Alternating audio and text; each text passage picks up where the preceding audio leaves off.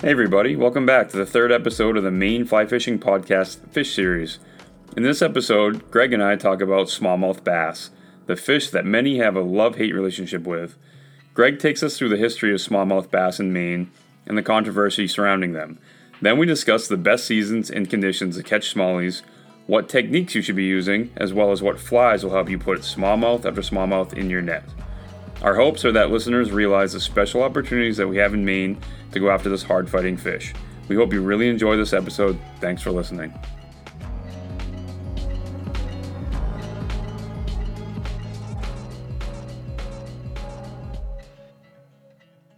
Welcome to the third episode of the Maine Fly Fishing Podcast Fish Series. I'm Aaron Broaddus, and I'm here with co-host Greg LaBonte of Maine Fly Guys.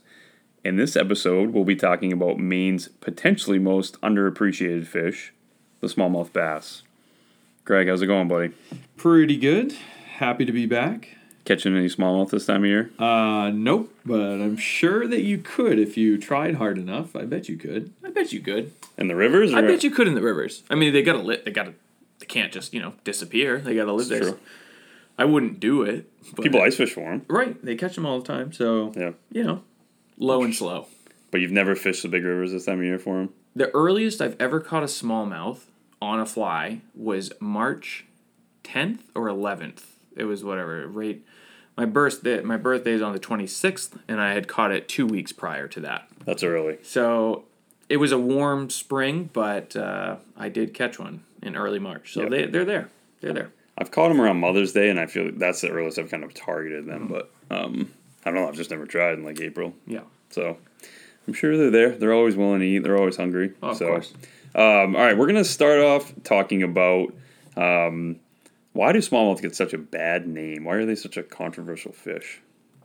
If smallmouth didn't like to live where brook trout and salmon live, they wouldn't have such a bad name. That's a good point. But if you fish for them, you'll know that they like to live in slow moving current, pools, even fast moving current sometimes, behind structure.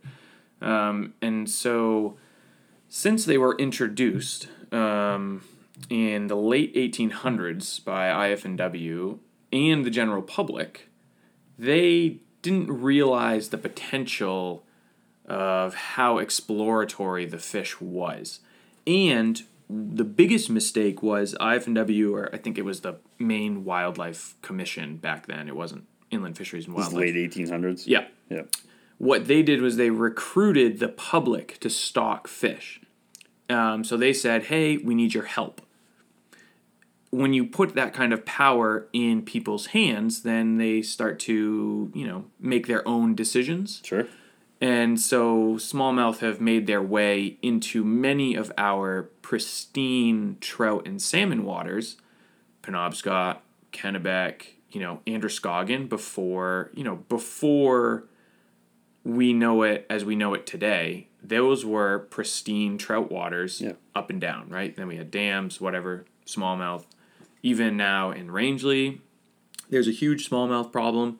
So it's not that the fish is, you know, bad. It's just it's been given a really crappy hand to play, you know, and, and so they they are encroaching on our native fish as these are invasive fish. So it's encroaching on our native fisheries, and anytime that happens, people give those fish a, a bad rap. Yep. You know, so that I think is why smallmouth have a bad Well, rap. that's how I know them. You know, uh, I know them as a you know trout fishermen first, and then oh my god, these things are everywhere where trout are, and they're hurting the population quite a bit. And whereas you grew up, you know, fishing for them, um, so we have two totally perspective, different perspectives, right? And um, you know, it's funny. I was thinking this week about asking you, and I didn't ask you to prepare us ahead of time. I'm glad you did, but I was going to ask you about the the history of how they got here, where because they're not native, they are invasive. Yep.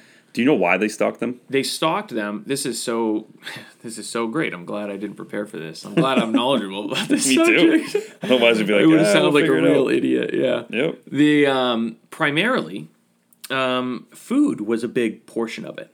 It was a, to provide another food source. That was one of the main reasons smallmouth were stocked because they were a hardy fish Mm-hmm. and they grew to a good size quickly. and were able to survive in some of the places where trout were not um, able to survive. Their initial stocking, the uh, whatever Maine Commission or Maine Wildlife Commission, didn't stock them anywhere where there were uh, salmonids. So anywhere there were salmon or brook trout, they would not stock them. Yep. Because they knew enough about them that they were a predatory fish and that they would disrupt those populations. What they didn't know back then was the capabilities of fish to leave and enter water bodies and how impressive it can be. How much they travel. They can get through the tiniest crack of water, you know, so they weren't aware of that. Um, but yeah, but food was a really main part of it. Um, I'm sure there was some game aspect to it as well to give opportunity for other, you know, for people to fish. But uh, but yeah, in, in the late 1800s, they were seriously considered a viable food source for families. Yep. And you know, back then, you ate what you caught, and smallmouth to catch a three pound smallmouth is not super uncommon. You know, but to I've catch, eaten it before. It's not bad. Right. I mean, You know, I've had it. So, um, yeah, so, while, so that's kind of why. That's why smallmouth are here. And, uh, you know, if we could rewind the clock, I bet they would. Yep. Um, for sure. They There's a lot of things they would have done differently Yep, with our correct. fisheries. But, uh, but yeah, that's that's why they're here. And uh, Cool. Yeah, Thanks for the history lesson. Yeah, you're welcome. I didn't. I didn't uh, know if you knew, but I figured I'd ask. anytime. So, Smallmouth 101, anytime. nice. Um, yeah. So just you know, growing up, I fished for largemouth and like pickerel. Like I did a lot of pond fishing when I was a teenager Mm-hmm. with a spin rod. But the minute I got into fly fishing, for mo like for most people, it's like, okay, this is a fly rod, and I'm supposed to catch trout on this. Like that's what you're supposed to do with a fly rod. Like that's the history of it. Um, you know, smallmouth are not pushed to be caught on the fly rod so much. I think more it's more prevalent now, definitely. It's way more popular now. But um, you know, I started like 15 years ago. I was not targeting smallmouth. I was targeting trout. So to me, as I started to learn more about the places where I like to fish for trout and the fact that smallmouth are starting to, you know, affect their population, um, to me the smallmouth became like this nasty, like, oh, I don't want I don't want to catch that thing. I don't like that thing. It took me several years to finally go to a place where loaded with smallmouth. There's no trout there. Yep. Okay. Talking about some of the bigger rivers in Maine here. Yep. And uh, just a blast, dude. I mean, hop in the canoe, hop in the drift boat, hop in the raft, and you just drift down a river all day in the sun. Yeah. You know, you can drink if you want, if that's your thing. I like to drink a lot of water, but at the same time, it's uh, it's just a fun fish, easier to catch than trout for the most part, I would say, Oh, but not always. Yeah, I, yeah, yeah. But a lot of the time. yeah, a lot of the time. Yeah, yeah, yeah. um, it's something that you know people spin fish for them, and they uh, you know they start people are starting to fly fish for them more. But dude, I mean it's a blast. You float in the sun all day. You're fishing like poppers and getting a ton of action. You know it's Yeah, can't it's- really beat it. so. And smallmouth are incredible fighters. Mm-hmm. Pound for pound, one of the toughest fighting fish in Maine. they jump. They jump, crazy acrobatics, and you can catch them in difficult water. So, you know, not only are you fighting the fish, but oftentimes you're fighting a current, Yep. which adds weight to the fish. So, you know, if you catch a one pound, a one pound smallmouth, it feels like, you know, a two two and a half pound brook trout. Yeah. You know, because they're just they like to make runs, they like to dig, they just yeah, yeah, they're fun. They're exciting. And they're willing to bite a fly. Right. You know, they're they they're predatory fish that's willing to bite a fly um, on top, down low, whatever you want to do. And like the you know, And they don't usually decommit to a fly. no, for the most part. yeah, if they're going, you don't get a lot of you know what's this checkouts and turn around. No, you know, once they're going, they're going, and it's easy to pick a fly. You know, it's so easy. It doesn't even need to resemble anything half the time. But you could just throw a bait fish, Right. you know, a three inch, four inch bait fish, and you're good all day long. You know, Yep. you could throw a white woolly bugger all day long, and you're good. Sure. Brown woolly, but you know what I mean. Like it's just it's easy. It's a really easy um, for fly selection. You're not thinking. You don't have to think. You don't have to Right. sit there and be like, all right, what fly is going to work today? You know, But like you were saying earlier, you do still need to know how to find them, right? for sure. And you do, like to me, I figured out that they kind of hang in places like trout do. You know what I mean? Like they like the they like the um, they like like riffle sections. They like the sides of you know like the current. Um, you know when two seams meet there, they like that soft water too. yeah, They don't just sit in fast stuff or slow stuff all day. Um, why? Let me ask you this question: Why is it that smallmouth are found in like a lot of our big rivers, but largemouth aren't? Largemouth don't have the same muscles or behavior patterns to survive in a river. Um, smallmouth evolved in areas where rivers were prevalent, and so largemouth didn't. Yeah. And so, you know, it's just like it's just like anything else. Those are their genetics. Those are their uh, genetic predispositions that they don't mind it. Yeah. Um, they can survive in it. If you put a largemouth in a river, they will f- survive, but they'll what they'll do is they'll seek out the slower, calmer refuge waters. You know, So they're the- not going to thrive there because No. you get a lot of flooding in rivers, right? Yeah. And ch- flows yeah, change. flows change, and yeah, so they're not going to thrive. And in the uh, Androscoggin River, there are largemouth in that river. Yeah. Not very many, but there are some. It's also some very slow sections. Yes, it's that's the only place you can find them is anywhere there's you know typical largemouth, the lily pads and Yeah. things of that nature. Really slow moving water. Um, but yeah, they just don't like being out there. Smallmouth uh, are not as hide and wait predators. Uh, they're a little more aggressive. And if you've ever seen a smallmouth feeding or attack a bait fish or something, they're not just like sitting there in the weeds. Right. Largemouth are kind of sit and wait predators where Yeah. they'll sit in the weeds, wait for a fish to come by, and then jump out and attack it. Smallmouth are kind of cruising around. You Yeah. Know? They're not stationary fish. They don't just sit in the weeds like pike or No, they move bat. They lot. move a lot, They move and a they're they're searching for their prey. So Yep. that sort of behavior, the river works much better with that behavior Yep. than you know the uh, than the sit and wait approach. Yep. So, uh, so yeah, so That's why you won't find them as much in rivers, as largemouth, and just like just because bass, you know, there is a difference in largemouth and smallmouth bass. Like you can go to places and target largemouth, for sure, and you go to places and target smallmouth, and that's all you're gonna get. for sure. And they also just to educate people too, though, and I'm sure a lot of people know, but can you tell us like what's the difference if you like when you catch a bass to tell the difference between a largemouth and smallmouth? The smallmouth have small mouths, and the largemouth have not. That's the age old. That's the age old. Okay, uh, smallmouth do have them. smaller mouths, but they do not have that is they do not have a black stripe going down the side. Largemouth have a defined, noticeable black stripe going down their side. That's the uh, that's the telltale. And they get a sign. little more like lighter white on their belly too. Sometimes I find than Yeah. smallmouth, but Smallmouth- definitely that black stripes always there. They also can turn this like bronzy color. Yep, They're called. Some people call them bronzebacks. They they're that's another name for I them. like those ones that look like they have like the tiger stripes on them. Yeah. Oh yeah. They're So yeah cool really looking. colored up, red eye. They usually have a red, red eye. Yeah. It's it's it, they're pretty fish. They really are. And, And they, largemouth have big black eyes usually, Yes, but yeah. so don't smallmouth though. yeah yeah. But so yeah, it's um that's the main difference. Um, you can catch smallmouth in lakes as well.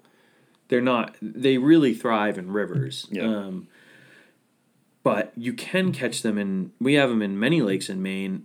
Always found around like rocks. Yeah. Like deeper rocks, like ten feet deep, five to ten feet deep, rocky, rocky ledges, deep boulders, stuff like that. They're not really in the weeds because they usually have to compete with the largemouth, and they just can't compete with the largemouth in the weeds. So, if you're in a lake, which is not the optimal place to fish for them, I would say it's not optimal. You can catch good sized smallmouth in some lakes like Sabattus or Sebago. There are huge um, smallmouth there. Um, but yeah, if you're looking for them in a lake, big rocks, rocky ledges, 10, 15, 20 feet at ma- uh, deepest is where I'd Yep. look for them. So using like full sink line. and Yeah, yeah, full lakes. sink. Yeah, definitely full And sink. that's not as fun as using top water. No, or 'cause in the- floating line. in the river, when you're chasing them, they're usually in water no deeper than five feet. Yep. You know, it's all pretty shallow water that they're in, um, and they'll readily take a top water fly in the river. Yep. Mostly because I think a lot of this stuff that gets dropped into a river, whether that's a dying fish or a frog trying to cross or a mouse trying to cross, it's on top of the water. Things that float down that are dead get kind of pushed to the surface and they're floating. So smallmouth see a lot of things on top of the water throughout the year Yep. that is considered food by them. So that is why I think that they are willing to frequently attack something on top because they're kind of used to that. Yep. You ever fish from at night? Not like not like twelve o'clock, one o'clock at night, like striper Late- psychopaths. Late in the evening though. But you know, yeah, like late in the evening, you know, like a an hour into dark or an hour before the sun comes up. Yeah, I've done that. Does it get better? Top water gets better. Yeah. You know, Just more willing to take a risk. yeah, same thing. You know, middle of the day, just like with all fish. Middle of the day, sun's up high. They don't want to, you know, because they're although they're the you know he, one of the top predators in the water. They are not. Um, they are not free from Mr. Osprey floating around. So they're they know that, you know, they know that when they see their buddy get picked off by an osprey, you know, traumatic. yeah, it's a traumatic experience. So, you know, if you're looking to attack them top water style, I'd say early morning, late in the evening. Yep. Yeah, Yep. for sure. All right. So just to just to not get off topic about Maine and smallmouth fishing, right? So um, I think secretly we have some of the best smallmouth fishing in the entire country. I mean, there's guys like Lefty Kreh. Like Lefty Kreh said, this is his favorite place to come fish for smallmouth. Yeah, because it's beautiful. Number one, like the places, like if you go up um, on the Penobscot, you know, and fish for smallmouth, you can get into like pristine areas where you would think it's like the last wilderness on earth, you know, and you're fishing for smallmouth. Same thing. The Androscoggin has beautiful stretches of smallmouth water where, you know, it's five minutes from a major city. Right. You know, so But you don't feel like it is. When you're Right, you don't- right, when you're bald eagles overhead. You don't Yeah. see cars, nothing, Right. right? so Houses. Um, I agree, and I think the the Great Lakes people would disagree. They'd be like, "You're an idiot," but those are Great Lakes people, so they don't Yeah. they don't even count. Well, So- they like to fish for them a lot in the lakes, though. And, Yes. And, Oh, yeah. And uh, As far as a lot of spin gear, but I don't. I don't think. I don't think fly fishing in the Midwest for for bass is super popular. I think in the South it is more though. Mm-hmm. Like your Carolinas and your Tennessee and your Ozarks, right? And like your Virginia. yeah. So let me ask you this question: Why do you think it's so popular there but not here? Like, why don't people flock to Maine to go smallmouth bass fishing? Um, I think because Maine is not known for that. So, like, let's say if you wanted to go see like great steelhead water, Mm-hmm. where would you go? I mean, close to me, or just like anywhere? Any, anywhere, anywhere, I mean, probably go to British Columbia. Sure, Go sure. out west. Sure. Go out to the Pacific Northwest. Probably go to New York. Would you go to New York. Would you go to Ohio? Probably not. Probably I know not. that it's. But they I know they have them. They there, have yes. them, and they have Yeah. great runs there. True. But they're not known for it. Right. Maine is known for brook trout, Yes. landlocked salmon. Right. People want to come here because that's the sort of the allure. Like you know, oh wow, I don't have brook trout where I'm from.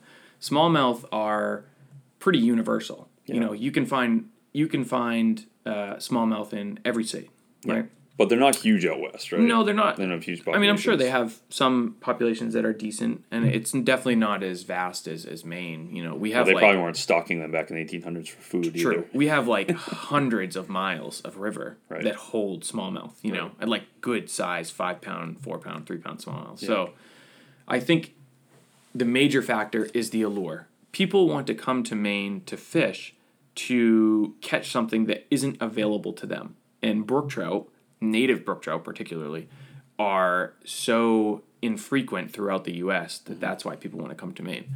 Do they want to spend thousand dollars on lodging gas to catch something they can just catch in their own state? It might not be the same setting, and it might not be of the same quality. Sure. But if I'm going to spend thousand dollars to go to a distant place to catch fish, I probably Wouldn't go for something you have in your backyard. exactly yeah exactly. Makes sense. That's why. That's why I think. Yeah. Oh, you know, it should be more prevalent in the fly fishing world. People should know Maine as a smallmouth fishing state, and I think the real fly fishing junkies, who are like you know crazy researchers, they probably know that. Yep. But the general population who just want to get out, you know, maybe go on a trip every now and then, I, they don't know that because very few people push it. Right. You know, very few people push it. Um, and hopefully, after listening to this, people realize that it is a great place, you know. And I think as things continue to devolve with our trout fisheries, I think more guides will switch from. They already are. Right? I mean, there's some guys who do. They do a pretty good number of smallmouth trips, Yeah. but it's not anywhere near trout trout demand, Right. You know, which makes sense for what Yeah. we just talked about. So And I think once that, con- you know, if it continues on the trajectory that it's on, I bet a lot more guides switch to smallmouth. Because if people went on a smallmouth day, Mm-hmm. I think they'd see how great it is, Yep. and it's just, it really is a lot of fun. It's really a lot of fun. So, I think people would will see that in the future. Um, I, I mean, I guided for him for a few. I don't anymore, but I did for a while down, uh, you know, around Portland because people didn't want to travel far. And it's Yep. like, all right, well, it's July. You, you got two options. You got stripers or you got smallmouth. And That's that's the other thing. Like striper fishing gets really good right when trout fishing gets really good. yep, They they spawn in the spring and they put the feed bag on before the spawn and at- right after. And smallmouth fishing is good right through the summer, mm-hmm. all the way into October. You know, if it's if it's a warm warmish fall, it's all it's good all the way to October. So it's like you have a great season for them. If in July you don't want to fish for trout anymore, or August you don't want to fish for trout anymore, you switch over to smallmouth. You know, like you said, get the canoe out, go drift, get two cars, get a buddy, go drift. Uh, you know, and you're not going to see hard. You might see another person, maybe, Maybe. but not not. It's you're not seeing people in all the spots you like to fish. It's not like when you go to trout rivers and there's just people stacked up in No. pools and stuff. no. I mean, you are you are out there on your own. Yep. And for me, like guiding people who came here and they're just like, I just want to go fly fishing. Oh, I've never really fished for smallmouth bass before. I've never fly fished them because they associate fly fishing with trout, Yep. right? Yeah. And then they've gone out. We float in the sun all day. Yeah, it's have a great day. You see bald eagles while you're out there. You don't see any people, and it's just action all day long. Yes. And so if- surprisingly, they're like, "This was awesome. I would have never thought to do this, though." Mm-hmm. So that's where I think things need to change. You know? if you're new to the sport too, see, like with trout, you might catch, let's say you're brand new to the sport and you suck at casting. Mm-hmm. Yeah. Right? You might catch one to six 12 inch brook trout, whatever, you know, and that's whatever. It's a good day. If you suck at casting and you go fish an eight hour day for smallmouth, you're going to catch 50 fish, Right. you know, or whatever, you know, 25. catch a lot. You'll catch a lot and you could catch a big one. You'll have a lot of. You also get to practice hook sets on them. For sure, because you can just yank. You know, you can just yank with all your might. You know, you can set. You can do a hook. You know, you should probably strip set, but you know, you can do a trout set, like an aggressive trout set. Yeah. You know, so you don't need to. You know, yeah, it's it's easy and you can get really technical and you know you can do a whole bunch of stuff, but it's easy. It's as easy as just flipping a woolly bugger twenty feet near Sure. near a rock in a river and stripping that back. You know, Well, it's that easy. One thing I've seen in the last few years too is like this attitude shift towards smallmouth, and the reason I know that is with with um, you know social media blowing up. Everybody loves to post fish pictures, no matter what type of fish is. But you know, ten years ago, and people still do. I mean, but they catch trout, right? Mm-hmm. And they lip it, put their finger in the, you know, put their thumb in there and Yes. hold it up, right? Yeah. And its mouth is bent back, and then they just toss it back in the water, right? Yep. I'm seeing less of that now, and I'm seeing more people holding them up with like two hands Yes. to support the back on it, right? Yep. And they're also like it just tells me that people are going, you know what, these fish matter too. The yeah they well Smallmouth lives matter. you I know? uh, yeah, like I I said in an article or something I can't remember, but I said that it's not the smallmouth's fault that they got put here. You know what I mean? It's true. So taking your anger out, like I always so on the Rapid River in uh, in the Rangeley region, it's a kill the smallmouth, yeah, and you catch them, you put them on the bank. Doesn't Yeah. matter the size. that I have a from a fisheries perspective I have a issue with and I have a moral issue with it as well because you're you're literally taking an innocent life of a fish which people will say oh Greg you're being a you know you're being a softy right now but like it's a living animal and you're just killing it you know Right. for what for your benefit to fish for another type of fish Right. you know what I mean it, it, it, I know. it, it, it causes me a moral dilemma and like I understand why they want to do it. The fish is invasive. They want to protect the native fishery. I get that.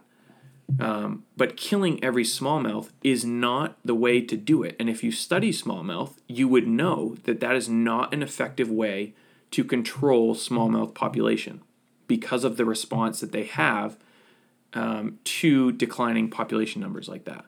So if they and and they know that as fish biologists, I'm sure they do. It is not the appropriate method. So I go back to saying it's not the smallmouth's fault. it's our fault. Sure. We're punishing smallmouth Right. for something that we did. Right. You know, how dumb. How Well, I think people are saying, how do we fix it? Because you know, on the rapid, they're what are they doing? They're increasing flows when they're spawning, right? Yep. To try to wash out their eggs and Yep. stuff. They're uh, trying to wipe out. They go scuba diving over there and stuff, right? Yep. And don't they try to wipe out their beds Yep. and and stuff? And then on top of that, they tell you to kill them. Like that's Yep. it's like catch them, kill them. And I mean, listen, you go over you go over the rapid sometimes. You'll see like 15 bass just lined up, you know, and, and but it seems like they're just saying we got to decimate them as much as we can, but I don't think it's changing. Have, have you fished in the summer recently at the rapid?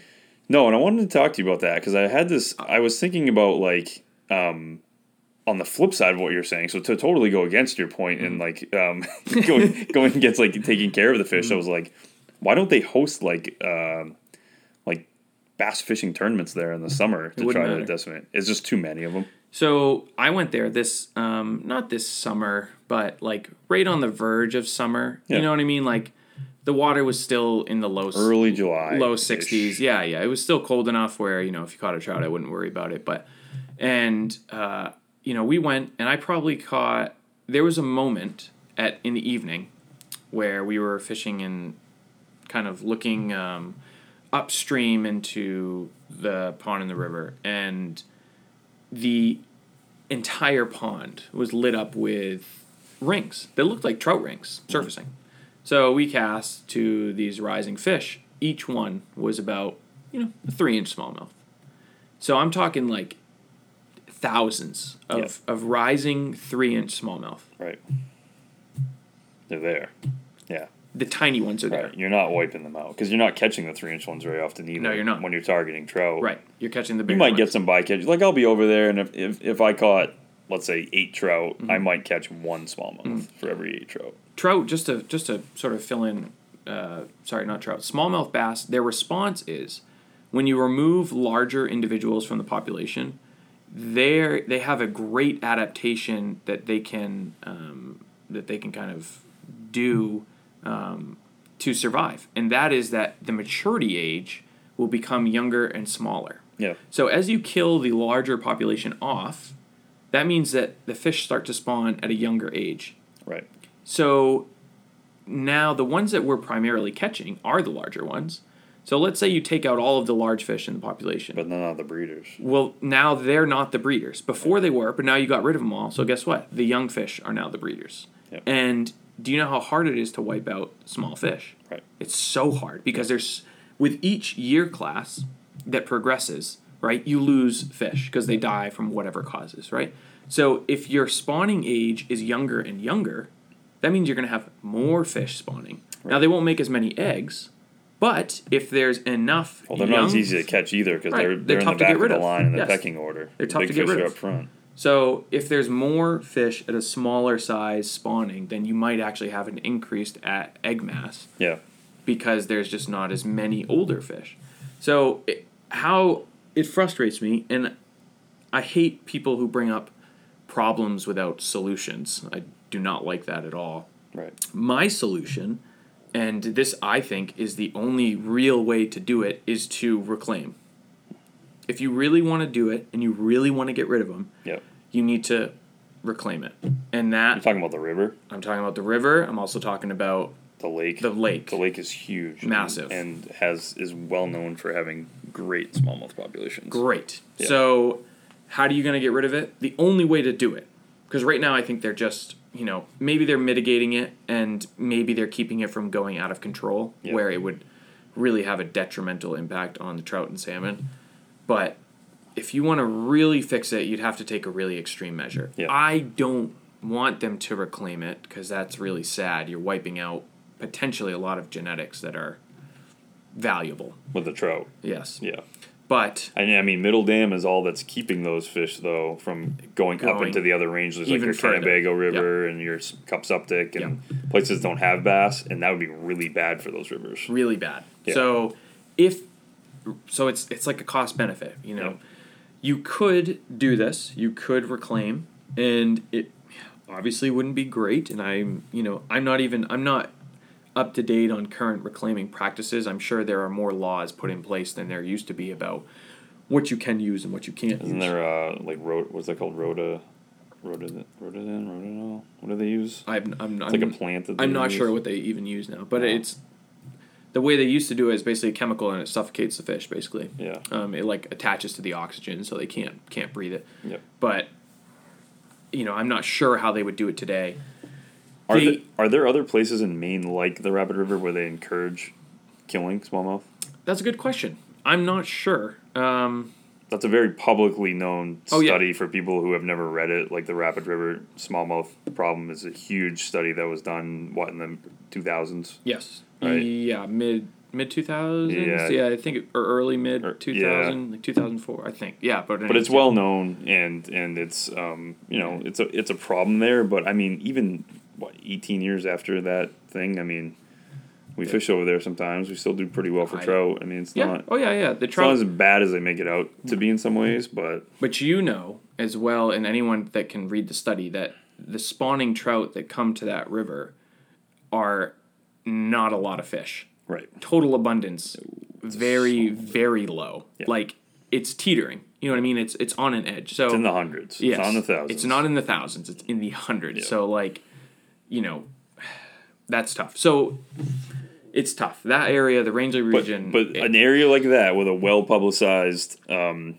I guess the point we're trying to get to is a well publicized report about smallmouth being like bad invasive, and Mm-hmm. it's hurting like one of the last big brook trout holes in the United States, right? Mm-hmm. Like that's that's what puts a bad mouth bad name on smallmouth because people aren't sure. dumping on them being in the Androscoggin River. People Yep. aren't dumping on them being in the Presumpscot River. Like Penobscot. yeah, I mean, people they love it. It's great. It's it's a good spot for them. But um, when they start to mix, It's that's when they get a shame bad name. Yeah. Right. And like so, trout are never going to get a bad name. Be like, oh, there's trout in smallmouth waters. We got to get rid of them. Yes. Yes. It doesn't So that way. yeah, it's tough. It's tough, and I I don't want any smallmouth in the Rapid River. You know what I mean? Sure. If I could snap my fingers and kill all of them instantly, I would do that in a heartbeat. You know, but It's a thing that happened, and it's really, really hard to undo. so Maybe impossible. Fish fish are so hard to undo, so difficult. Yep. And like, I think one of the possible steps to take is um, there's there's new technology for a few animals where they basically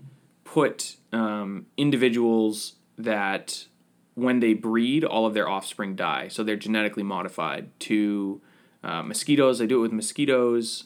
Um, it's sort of like birth control for Yeah. animals. Yeah. So I think in the next 10 to 20 years, I think maybe that will leap into the fish conservation. So we might be able to release smallmouth who have genes that, when passed on, are detrimental.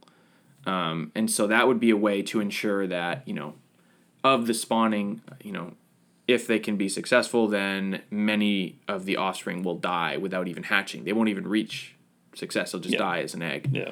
Um, that I'm hopeful that they come up with a strategy like that that is not intrusive, something where you don't even need to approach the brook trout and salmon Right. because we're claiming you know you need Everything to kill goes. everything goes and Everything then you start from scratch Yeah. And then even then not everything goes you know like sometimes a fish or two you know so it, it, it's tough. That region is tough.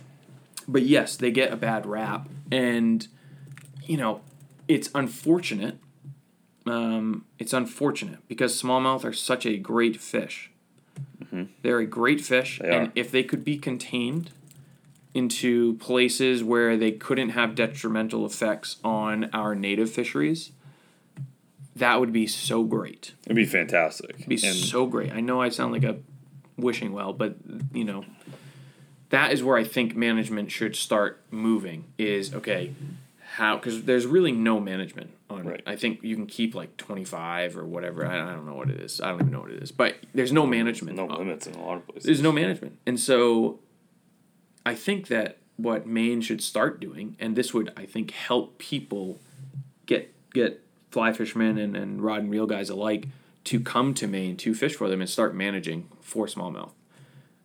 You know, there are ways to do it. They're obviously not doing it now. Right. Because the population is doing fine, but it could be better. Well, they don't promote small like the state doesn't promote smallmouth fishing, and it kind of looks at it gets They they, don't- they get looked at as a trash fish. they don't they don't promote our largemouth population, which is also thriving. Our Yeah. smallmouth population, which is thriving. Pike. Our pike, which is we have humongous. They get a bad name too, though, because they've they been they've been in the waters where there's salmon. But you know, again, that's not their fault. You know, so Right. but if but we're not managing them, we're just killing them. That's Yeah. all. So it's like it's time to take a reality check. You've been trying to kill out the smallmouth in the rapid for twenty years. You have not even made a dent. You haven't even made a dent. Right.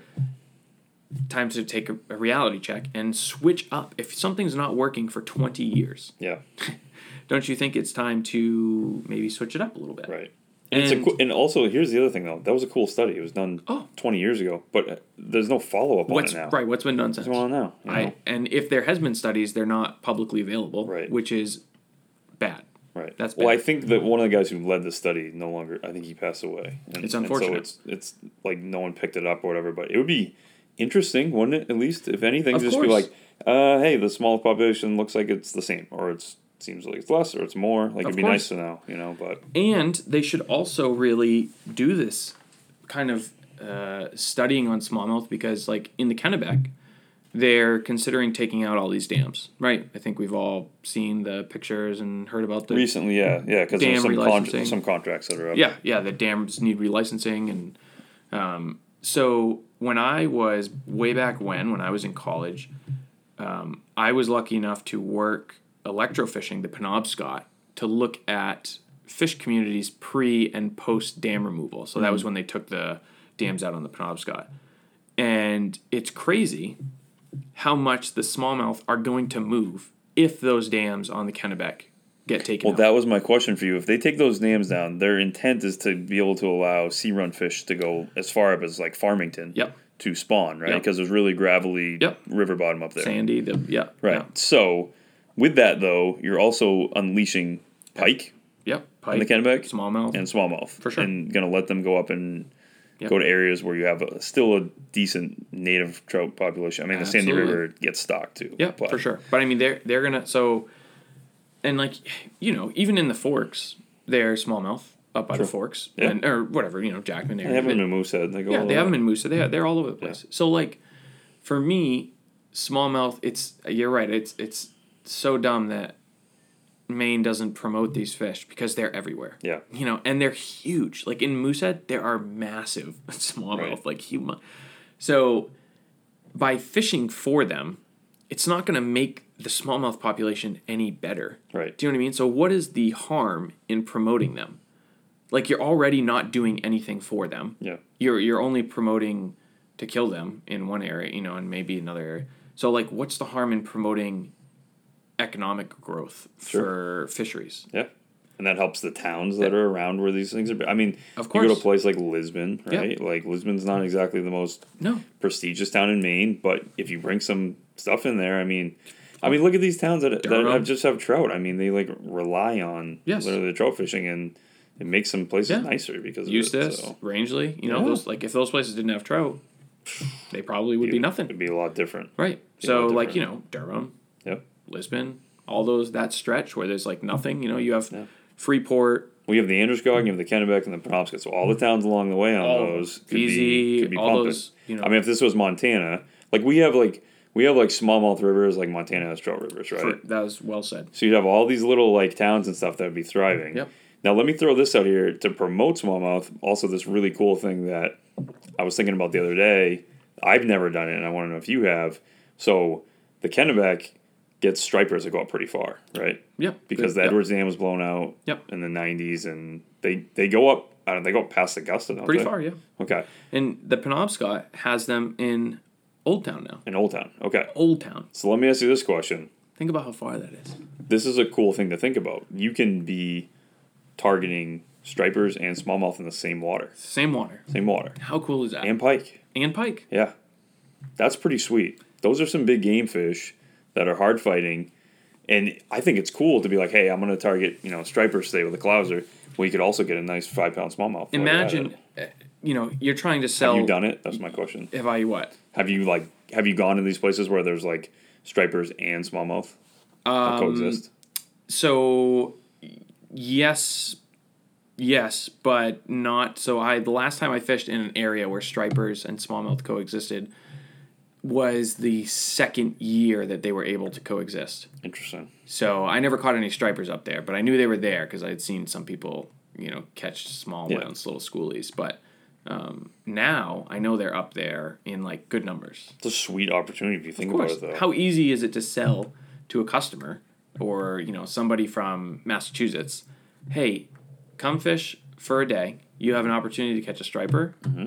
a smallmouth bass, and a pike, and pike all in the same water. all in the same day. Yeah. all in the same pool if you want. Probably How true. you know how much easier? So now you're just bringing money into a state that desperately needs it right now. Yep. so bad, Yep. and it, you're already not doing anything for pike. Right. You're doing nothing for smallmouth, Yeah.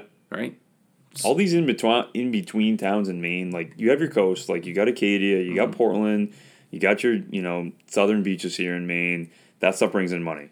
Then you get your mountains where people go skiing, snowmobiling. There's some fly fishing up there, Mm-hmm. right? But but in between those two places, Yep. you have so much great smallmouth water, but those places do not bring in tourists. No, because there's nothing. You know, there's nothing there. Like I'm just so I'm just gonna read off some some towns here. Livermore, Mm-hmm. all right. Jay, uh, Wilton, Canton. Mexico, Rumford, Peru, like all, these are all the. Ander- these are all the Androscoggin towns. Those are all the Androscoggin towns. How badly could they use an extra fifty to hundred tourists coming in? You know, the Yeah. difference for a small mom and pop shop. You know, fifty extra tables to serve a year, hundred extra tables served a year. That's a big difference for a lot of these businesses. Yep. And, Mm-hmm. And you got people who need to rent housing there. Right. You got people who Yep. who want to obviously eat. gas. You could have a fly shop there, you know, tackle shop. Durham, Lisbon, Lewiston, I mean, Greene. these are all these are all old rundown mill towns that don't that people don't live there as much anymore because the mills have closed. There's not as many jobs. Yeah. I mean, what a cool way to be able to pump some life back into some cool Oh, some yeah. spots in Maine that are you know, and people look at them and they go, "Oh my God, there's a huge mill right there, and the river looks gross, or whatever." Sure. But listen, that like that river, it's pretty sweet, man. Oh, the Andro is that's the river I grew up fishing. Yeah. You know, so I've been fishing that for whatever 20, 20 years ish. You know, twenty Yeah. plus years, and you know they have. For me, I think it's the best smallmouth fishing in the state. yeah. Better I know it. I know it. I think so. And I fished the Penobscot a lot. You know, I went to UMaine, so Yeah. I fished it a lot, and I think the Andro is better. But I mean, that's up for debate. But if you want to get away from the mills and the towns, then you can go to Passadumkeag, Greenbush, Howland, Lincoln, Yep. Chester, Mattawamkeag. Like the, Hamo, Hanover. these are You you know all the way up. you can go all the way up the Penobscot, all the way up to you know wherever Medway, Medway. Oh, you're talking. I thought you were yeah, talking yeah, about the, uh, those, yeah, the Penobscot, that like Mattawamkeag, all of those, you know, whatever, you know, names there that are, are hard. once you hit those names that are hard to pronounce, the smallmouth fishing is like surreal. Yeah. It's great smallmouth fishing, and you're in like the wilderness. You know, Right. there are no houses, there's no mills, it's just trees, and Yeah. you feel like you're on a blue ribbon out west stream, but you're fishing for smallmouth. Right. You know, so it's like that should be easy to sell. It's just nobody is really selling it on a grand scale. Right. There are some guides, you know, local guides that sell it to, you know, whatever, a couple customers or whatever. But I mean, I'm talking like On a If- grand scale. if you ask somebody in Colorado who's never been to Maine, hey, what's Maine known for for fly fishing? They would say brook trout, Right. for sure. Right. They should also say brook trout, landlocked salmon, obviously, and smallmouth. Right. That's probably our. It's better than stripers. Yeah. It's, it's Oh, as far as like fisheries Well, goes. the like we're are looking. bigger. The opportunities are greater. There's more It should be our third biggest fishery. Yeah, and it's like all. It's like from May through like October too. Like you don't need to wait on tides like you do in the ocean and all Mm-hmm. Let me stuff. let me clarify just for all the striper heads out there.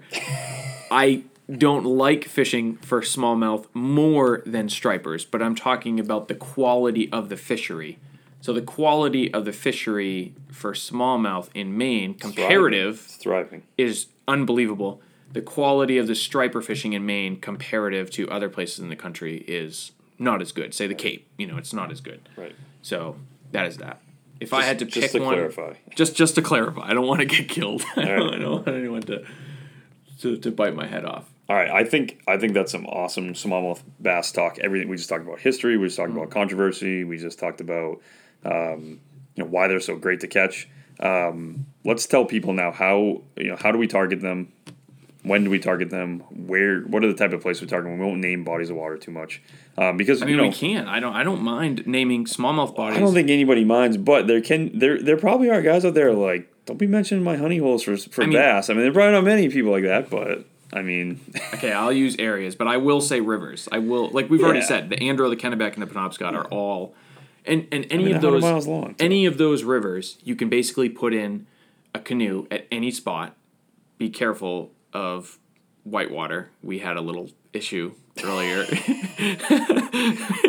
don't be, make don't sure be airing you- out my don't be airing out my poor uh, rower skills on the, make well, on the air it was kind of your fault, but also kind of not. But make sure that you look at water flows, the flows first before you go. But you can dump a canoe in with your buddy at any of those rivers, Penobscot, Kennebec, uh, Androscoggin, Yep. and float for two, three, four, five, six, seven, eight, nine, ten miles Right. if you want. But then, And- dude, you got them in the Belgrades with all the rivers up there. Yeah. You got them all these rivers Right. like the Presumpscot and yeah. like oh yeah, there's a ton. just a ton of these smaller rivers too. So it's not like you have Little- to be on these big floaty rivers any either. any river that connects if you're trying to you know catch them by uh, on foot rather than in a boat or something Yeah.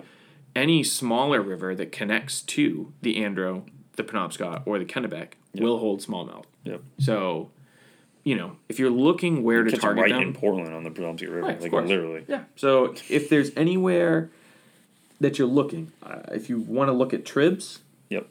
connecting to the big three that's a great place to start and again yeah there's a you know, smallmouth are like everywhere just everywhere They are. They are. But if I were to pick three rivers that I could only fish for smallmouth, it would be the the main stem of the, big- Kennebec, the Penobscot, and the Androscoggin. Yeah, makes sense. That's your chance to catch. Like Well, and you, they're beautiful. You're not around people either. Yes. You're out there. you have an opportunity. Like I, I have had hundred fish days Yeah. on the Androscoggin. Yep. Where I catch a hundred fish in a day. Yep. It's I've like never hit that number, but it's very it is possible. super possible. And you're just Those are long. This is like a twelve hour day, but you know, you know what I mean. I've ever fished that long for but it's like you know it's it's possible That's and awesome. i yeah so as far as timing goes So yeah, so take us take us through your season. When do you start? What type of waters are you are you starting out on for the year? And then get into techniques and flies that you use for that time of year too, without giving away any of your big secrets. Or i start as soon as the ice comes out on those rivers Yep. do i catch anything sometimes sometimes not but I, am pretty much ready to go because i'm when just the flows are good too, because sometimes you have yeah, some blowout. yes, yes, yes. Runoff. I'm just itching to go, you know. And I don't catch a lot of stuff. I basically early season, I'll pair the season and technique and flies. I'll pair them. Yep. Early season, what I do is I use a full sink, and I usually throw like a crayfish pattern, um, and just slowly strip it on the bottom, or I'll use um, like intermediate sinking line, and I'll use a small bait fish, something flashy, white, gold, silver, something flashy, and I'll really strip it slowly. So I want it to be kind of in the middle of the water column and really strip it slowly. And at that point, at that point, smallmouth are looking for deep boulders. The best time to go early, so like, you know, March, April, May, the best time to go is on a really sunny day and go at like 1 p.m., 2 p.m. Because what happens It's the warmest part of the day. what happens is the rocks in the bottom of the river have been warming up all day. So if you can find deep boulders, they the water surrounding those deep boulders might be just a little bit warmer because the rocks have been collecting that uh, radiating heat from the sun. If it's a cloudy day, this obviously doesn't work. But I find that on early season, really sunny days, one to two, fish will congregate around boulders in like 10 feet of water mm-hmm. slowly stripping a crayfish by that boulder has been my most productive way to fish for early season smallmouth. Nice. That is what I find in, you know, again, March is extreme, but whatever. March, April, May. Those are the really the only two methods I use um, early, early, early. One, See, April's such a tough month because they haven't really stocked fish in the southern part of the state here. A lot of stuff's in gridlock up north. Mm. Yep. Is it a good month to target smallmouth? I mean, you're trying to get the itch off, right? You're like, if, I gotta get if out. you want to catch a fish, yeah, it's probably your best bet. it's one of the better bets you can have because if you can also if you're looking for a place all year, anywhere there's a dam, above and below the dam, because there's always a lot of structure above and below, usually from the construction of the dam.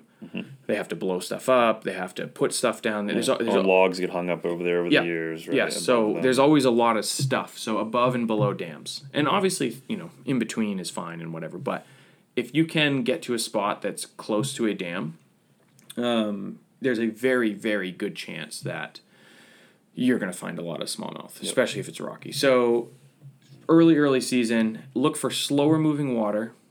If any moving at all, if you can find like a deep pocket or at the very end of a run, but it's very, very little movement because the fish, they're warm water fish, so they don't like to move around in the cold water. Yep. They're kind of like me; they hate cold weather, so they just don't want to move. Like you don't, you know, wintertime, you don't want to do anything. You just No, want to sit inside. They're So- kind of the same.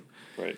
So that's my early season tactics. Once it hits like mid May in southern Maine, you know, even central Maine, mid May, late May, that's kind of like go time. That's when you can, if you can hit pre spawn, um, they usually spawn in like May, June in that kind of area, depending on your river. Sure.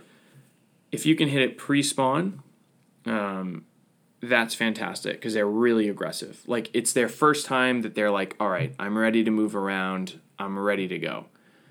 Pre spawn, they'll hammer anything that goes by them. Yep. Bait So fish. like metabolism rate up or something. yes, so they're, they're yes, they're just ready to go. Yeah. And they got to put on pounds because they're about to spawn. Right. So I spawning fish, I've never seen a spawning smallmouth. You know, I know it's similar to a largemouth where they kind of find a gravelly area and a nest kind they make kind of nests. But I mean, whatever. you've seen them like sitting on their beds. Yes. That's after the yes, fact. right? yes, Yeah. yes. Yeah. But I've never seen them like doing the business, so Yeah. to speak. But when you see them, if you do get to see them and they're on a bed, don't do not fish for them. Like it's just not. You know what? You can do whatever you want. I suppose I don't want to tell you what to do. True. But Well, it- I was going to ask you that. Is I it ethical it- to fish for them on their beds? do you want someone fishing for you while you're on your bed? I didn't think so. Well, fish are a lot, lot lower on the hierarchy. Well, I mean, I guess maybe for you, yeah. but Well, most of the world, but I agree with you. I think they should be moved up the totem pole a little. I I do not think that you should fish for. Do you think it's okay to fish for brook trout on redds? No, No, you don't. no. But you think it's okay to fish for bass on on on their I don't. beds? I don't think it is, but I would. I'd be more if you were like, you got to choose between the two. I'm gonna fish for the smallmouth on their bed. Do you see why that's illogical? Yeah. it's a- Okay. yeah, it's a double. Well, as long as you can recognize Right, it, you know right. that's important. That's that's actually very important. there's as long as you can, as fish racism. I, I agree. As long as Yeah. you can acknowledge your bias, that is important. you But know? with that being said, okay, Mm-hmm. if it's something that I like to do and do it a lot, then to me that's very unethical. Like, why would I piss off the the, of course. the mother yes. who's sitting there over the Yes. eggs and can It, it also takes it also takes no skill. yeah And part of it for me is, you know, why I like fly fishing is it's it takes skill. Like Mm-hmm. it's a, you know, it's a practice. But when you fish from on their beds, don't you just like kind of throw in their face and they You- get pissed off and And like when you fish for them on their beds, you don't need any skill. They're not biting it to eat it. yeah, they're biting it to remove the threat from their offspring. Right. You know, and so it's like you're taking advantage of that innate behavior. yeah, you're not fooling them. No, you're not. Food that You're they're not. supposed to be eating. If a if you dropped a you know a poker chip Mm-hmm. down on their bed, they would pick it up with their mouth and move it. Yep. So Yep. you're not fooling them. You're not special. Don't fish for fish while they're spawning. Yeah. You know, like it's, I, I find it unethical. If anyone wants to, you know, disagree with me, feel free. I have plenty of You're like arguments. you're like almost teetering to the point of like the people are like catching fish is horrible. You're putting a hook in their mouth and you're hurting them. And Yeah, it's there. Like, fish huggers. No, there's a there's a huge difference between you know. I understand that we're you know we are sh- shoving a sharp object through their mouth, Right. And I'm guilty of that. You know what I mean? Like I understand. I'm a sadist to some extent. You know, Yeah. like you're inflicting pain on another animal for your benefit. you're not that However, far down the wormhole. However, however, there are boundaries. You know, there are definite boundaries, and fishing for fish who are spawning is one of my hard boundaries right. and especially for smallmouth because you're not fooling them. If you're fishing for a brook trout, I think it's I actually think the opposite. I think it's better to fish for brook trout on a redd because if you're using, let's say you're using a, a dry fly, and they eat that dry fly, Mm-hmm. they're they at least think that it's food. Right. With the bass, they're doing it to protect their offspring. Right. How awful of a person do you have to be to pluck to to take advantage of a, a maternal and paternal instinct Yeah. just to hold it? That's a great. that's a bad person. It's not great. It's not great. You could also like like fishing is such a hard thing because there's no other like there's no other activity in the world like it. Like animals, you don't just like hook them and drag them in and then throw them back out. Like you kill them.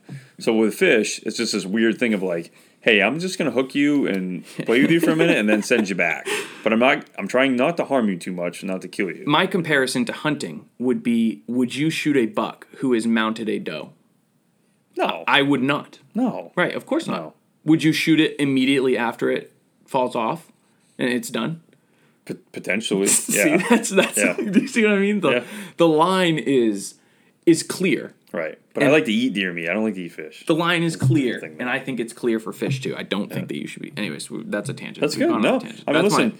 People people go nuts about people fishing on redds. I- it's, it's horrible. yeah, it's they're crazy. trying to reproduce. You know, people get ripped apart for it, but it should be that same way for bass too. I mean, especially in these places where we're talking about them not being invasive. Also, like if you're if you're fishing from them in places where this is their home, they're the ones who rule the place. yes, An- Androscoggin River from Durham, Lew- Lewiston, Lisbon. Like it's a good point.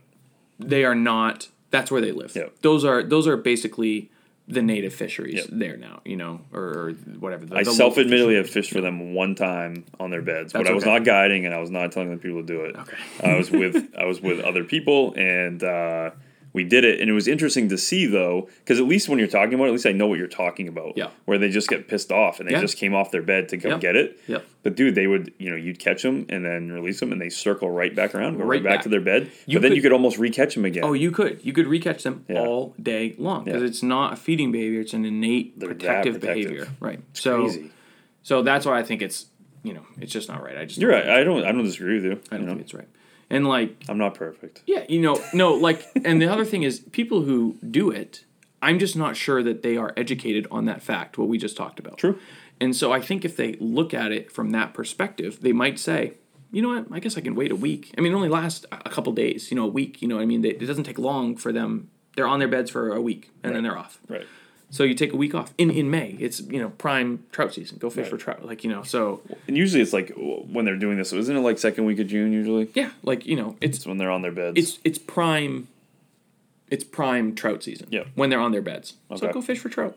You so, know, so PSA, go fish for trout with everybody else in the You know what I second mean? week of June, and, then, and then go go back to the bass. So after or you you can you can target bass during that time. Just Sure. just don't fish on a spawning bed. and is it just the females holding on the beds, Um, that is a great question. I do not know. I don't know. and they're not all holding on beds during that time though. Is no, the other no, point? no, no. There's there's plenty of fish to be caught. Like I, I fish for smallmouth during that time, Right. but I just don't fish because you can you can see them. You can know? see them. Yes. So It's I just shallow and- yes, it's shallow, gravelly or sandy. Like you know, it, so you can you can still fish for smallmouth during that time. Right. Just if you see one on a bed, don't drop your fly on on, on the bed. And if you can't see the bed and you are fishing and you just keep catching the same smallmouth over and over, Yeah. and it's the second week of June, then they're probably on a bed. So So yeah. So anyway, so that was a long, long-winded conversation. A good No, one. I think a good one. But so after that early season, then it's like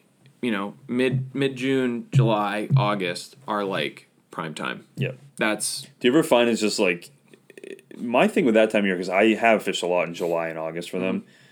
You go out one day, it's eighty degrees, sun's up. You know, you get out early for them. Usually starts out better in the morning because it's just Yep, for sure. calm, right? Yeah. And uh, and I'm I'm not one to be an, I'm not a smallie expert, but I will say to you one of my favorite things to do in, in all of fishing is throwing poppers for mm. smallmouth. oh yeah. And early morning is best generally. for for sure. Totally agree. But my thing is, I dude, I've had days where like you go out and like you said, you just slam 40, 50 fish. All, all day. You go out the next day, fish the same areas Mm-hmm. and the same conditions, and have like I don't know half of that or even less. Like, Yeah. what's up with that? That drives me nuts. Smallmouth. See, I like smallmouth more than largemouth because I think largemouth are the dummies of the bass. Yeah. Like they just they don't care at all. Well, they have uh, no let rhythm. Me, let me throw no back to you when I was younger and I was fishing for largemouth. We'd go to the we'd go to the same pond and we'd go three nights in a row. Yep. And it would be like same fishing every night. Every and that's what I loved about it. It was like constant action. Yeah. But with that being said, with smallmouth it's different because I think smallmouth are almost more towards like trout like habit habits in some ways than largemouth. I agree Or totally. right in the middle. I agree totally. They one they like to feed at night Mm-hmm. because again it goes back to the way that they hunt. They're not sit and wait. So largemouth they can they'll feed all day because as long as you put it out front of their face where they think they can get to it before it gets away from them, then they'll bite it. Mm-hmm. Smallmouth are not that way. They're cruise. They don't like. They're cruising around looking for schools of bait fish, looking Yeah. for crayfish, right? Like So- they're around structure, but they also are cruising around yeah, a lot though. but you're right. And the reason, you know, most of their food hangs around structure. So that's why they can be found mostly on. So the reason they like to use the cover of darkness. That's why mornings, night, and late in the evenings are great. They don't like it when the sun is up because their their prey can see them coming from a long ways away. right. So, um, yeah. So that. So anyway. So in the in the summer, that's go time. Anywhere there's a current, a rock, a riffle, a seam, a big pool. I mean, like anywhere, like literally anywhere in the river, you can find a smallmouth. Yeah. And flies, like you said, poppers. I use a monstrous popper. Like Really? I use like a six inch. It's a white. It's all white. Uh, I use a double barrel popper. It's actually a slider. It's my slider. You can probably search it on my YouTube page, maybe. Mhm. But it's a monstrous. It's like six inches. Yeah. Smallmouth just inhale it. They love it. Interesting. I I love always using fish it. the little ones. What's the uh, doodle bugs? Or Yeah, those little. Yeah, those little. They get the. They get the the hackle around the, hackle middle, and they got some legs on them. Yeah, Yeah. so But you catch a ton of uh, bluegills that way a too. ton. Yeah, and so Pumpkin but you catch a lot of. When I go now, I don't want to catch a one pound smallmouth. Right. Like I have no interest in catching a one pound Yeah. smallmouth. I want to catch a four pound smallmouth. And so, if you want to weed out, because there will be times where you you just catch some little ones Mm-hmm. because there's so many of them. Yep. So you'll catch these little, you know, whatever, s- 9, 10, 12 inch ones, you know. I want like 18 to 20, 22 inch, you know, smallmouth. And Pigs, we call them. yes, yeah. And so I weed those small ones out by using just monstrous flies. Nice. And smallmouth seem to have no problem with taking a monstrous fly. So like in the summertime, you know, things like woolly buggers, uh, leeches, crayfish, three to four inch bait fish, those are all great. And you'll catch fish nonstop on all of those. Um, but if you want to catch a monster, a pig, then increase your your fly size. Nice. That's that's But the- also time of day too, right? sure. Yeah, Like go you don't want to be out there high noon. yeah, don't go out there at high noon. fly. Go out there at the best times. Morning, like I know it's tough. It, it's tough for me at least to get up before the sun does and go fish for smallmouth. You know, like it's just like That goes against everything you've been saying for the last hour. I okay. Well, here's the thing. It's tough for me because I've been fishing for them for 20 years. Yeah. You know what I mean? So like, I've caught five plus pound smallmouth. Right. You know, like I've I know what you're saying. I'm listen. I'm that way with brook trout now too. I'm not always You know. like, oh, I have to go to this body of water because I catch the biggest brook trout. Right. I go to like smaller bodies of water and catch smaller ones. And right like what you know yeah. whatever so but if you want to catch a big one in the summer in those those months those summer months just increase your fly size and i'm talking like you know two aught three aught six to nine inch flies Jeez. try it out Yep. if you don't believe me try it out and then if it doesn't work you can say you know what you're a liar or you know come with me if you want to you know What are you fishing? A seven weight? i'm fishing fishing flies that big? yeah, definitely a seven weight for sure. Um, when I'm fishing, the number one fly that I've caught the most smallmouth on is called the Big Jerk. Is what it's called. Again, you can see it on my YouTube page. It's called the Big Jerk. It's a craft fur bait fish, and it's like four inches. You know, it's something like that. It's just got a great uh, bait fish profile, and you can just catch a zillion fish on it. So talk about that time of year, like summer, because that's when most people go for them and target them, anyways. Um, so you get a seven weight rod using floating line. What's your leader setup? Do you use tippet? Do you you know how do you how do you manage all that? Um, so I usually use a seven. If I'm not if I'm using, um, sometimes I use intermediate. If I'm just fishing a, I usually bring two rods. I bring one that's a seven weight with seven weight floating line, so I can chuck huge poppers.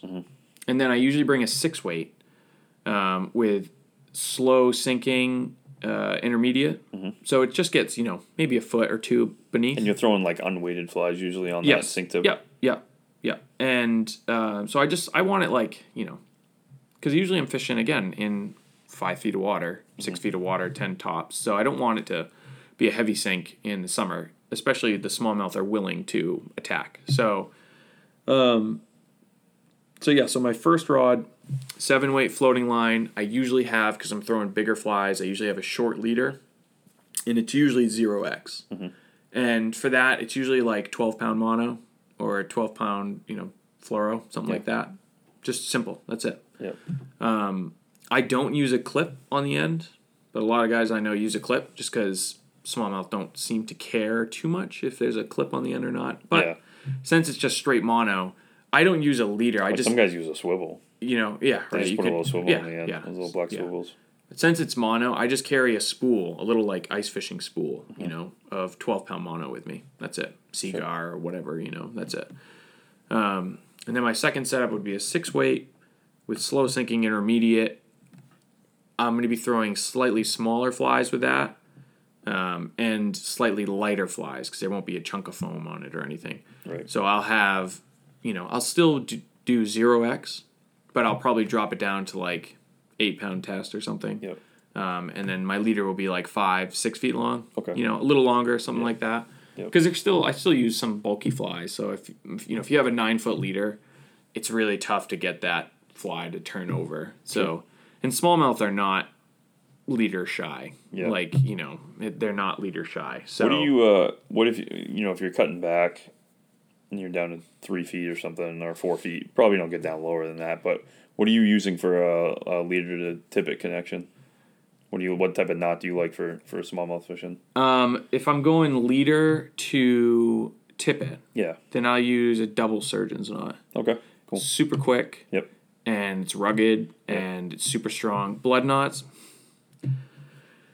I have a love hate relationship Yeah. with with blood knots. get it. And they take so much time. Yep. Some people can really just whip through them. Well, Rio Rio had like some study. The Rio Fly Lines had some study. It was like fifty six percent breaking strength for blood knots, and it was like fifty eight percent for double surgeon. Mm. Yes. But the the knots that they say are really strong are a perfection loop to a perfection loop. That so when I I do to my fly line, I do perfection loop Yeah. every time. Mm-hmm. Sure. For everything. Yeah. And, And most then- are set up that way now. They Yes. have they have a perfection loop on them. and I don't do perfection to tippet to um, leader, but I'll do perfection loop to my fly.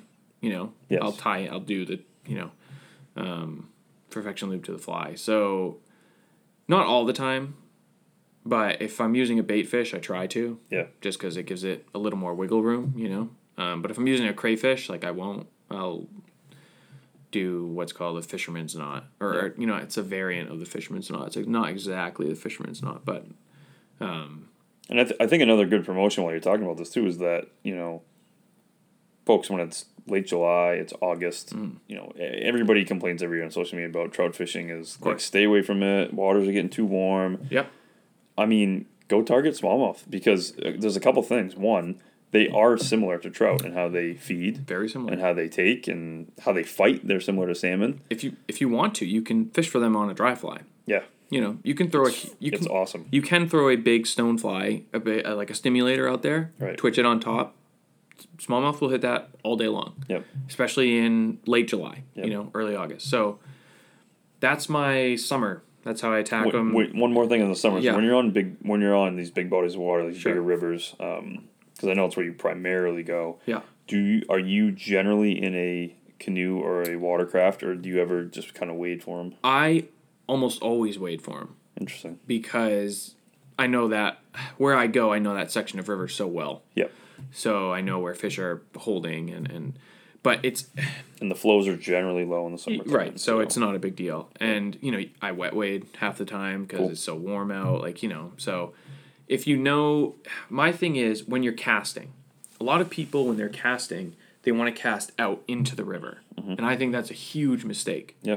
I think that you should cast up the river along the shoreline and then down the river along the shoreline. Interesting. So what I like to do is basically I start at the shoreline, I cast upstream, and so I'll make my cast and bomb it. You can bomb it as far as you can. Whatever your bomb is, cast as far as you can. When I'm going upstream, since I'm casting with my right hand, I have to do a you know a backhanded cast Sure. upstream Depending on which river. side depending on which riverside, right? So I start upstream, and then what I do is I make a cast an hour further. Mm-hmm. So I'll start at if it's if I'm looking out at the river, right, and upstream is to my right. Mm-hmm. I'll start at three o'clock, then I'll cast to two, and then I'll cast to one, and then I'll cast to twelve. Yeah. Because the river is gradually dropping as you're going from three o'clock back to twelve there. So and then I'll cast to you know 11, 10, and I'll make that transition. cool. So only one of my casts of my six casts is out towards the middle. Interesting. Most of them are towards the edge Sure. because smallmouth are not chilling out deep. Yeah. They just aren't. And you're using a fly, Yeah. fishing deep water. Like let's say there is a smallmouth hanging out at 15 feet, which which happens. You know, it happens. There are fish down there, 20 feet deep. Your fly isn't getting there. Yep. It's just not getting there. So spend your time wisely. If you want to catch more fish, which I think we all do, put your fly in an area where it's most effective. Yeah. Sure, there are fish, there are smallmouth that hang out in 30 feet of water. Yep. I get this. But it doesn't matter. You're not going to catch those fish, Right. especially if you're throwing a popper or something that's only sinking a foot or two. Right. Hang out on shore. I've caught very, very large smallmouth in like six inches of water. Yeah. I've seen them Well, come don't up. they don't they point like um don't they point up the bank because they like things that fall down in Yeah, into the water too? yeah. Like isn't that why they hang a lot of times in the shallow water and Yeah, because there's probably shaded areas are right good shaded area, trees are there, and you know little bait fish aren't cruising out in the 30 feet of water. Good point. They're not. Yeah. They're cruising in the shallows, and you can you see pods of them swim by every now and then, and Sure. you know so so yeah so i spend most of my time casting near shore Yep. and but I mean, dude, they're eating dragonflies, they're oh yeah eating everything terrestrials, yeah, they're eating everything you know goddamn small birds that fall out of trees. there's literally there yeah during the summer it's you know and a lot of activity Frogs. a lot of activity is on the shore yeah. in rivers Good so point. that's where i target them in the summer um, and then you know when you go to fish in smaller rivers you can fish the whole river True. Every rock riffle run Right. you hit every single Yeah. spot you know logs down whatever But cover water. It's not like it's not like some trout fishing where people just stay in one pool for the whole time. No, like, no, no. If you're not you catching smallmouth in whatever section, I make like one fly change, you know, maybe two, and then I'm out. Yep. I never spend more than 10, 15 minute in a spot. Sure. You know, no chance. I'll spend an hour in one pool for trout Yep. If I know there's fish, you know, or whatever, just because I'm stubborn as hell. But if you're like, for smallmouth, I don't think I've ever fished a spot for more than 15 minutes in my life. Yeah. I really don't because it's just quick and up and down, moving all around. You know, just yeah. I'll also say this. Um, I uh, one thing that I found, and not that not that I, I mean you're gonna you're ninety percent smallmouth, like you're the guy talking about the smallmouth stuff. But what I can add is uh, there was a few years where I was floating the rivers a lot, and you're doing these six seven mile floats. So if this is what you're doing, if you're going from one boat launch to the next, and you're just casting in the bank, just casting in the bank, just casting in the bank. Um, sometimes you're not going to have great days. And what I what I learned over a few years, and uh, I learned this with um, Vince Matthews, who runs uh, Blue Star Guide Service. He, him, and I found that if we stopped a lot, not just anchored, we actually got out and got on the shore in spots, and we fished from shore. We started catching a lot more fish. So, you know, if you're just floating down the river and you're just chucking poppers the bank, chuck, chucking poppers the bank all day, you may not have a great day. I mean, you got to you get anchor or you got to stop and get out sometimes and, and just go walk up and down the shore even and and uh, it's can be more productive than you'd think it would be. Yep. An old timer once told me to always cast towards the sun. Interesting. I have no idea why, and to this day, I have no idea why. I don't do it, and I don't listen to it. I think old people are hilarious, and I don't do it. But he said if you're having it, he said always cast towards the sun. So you know what? If you're having a tough day, try that out. Try that little nugget out.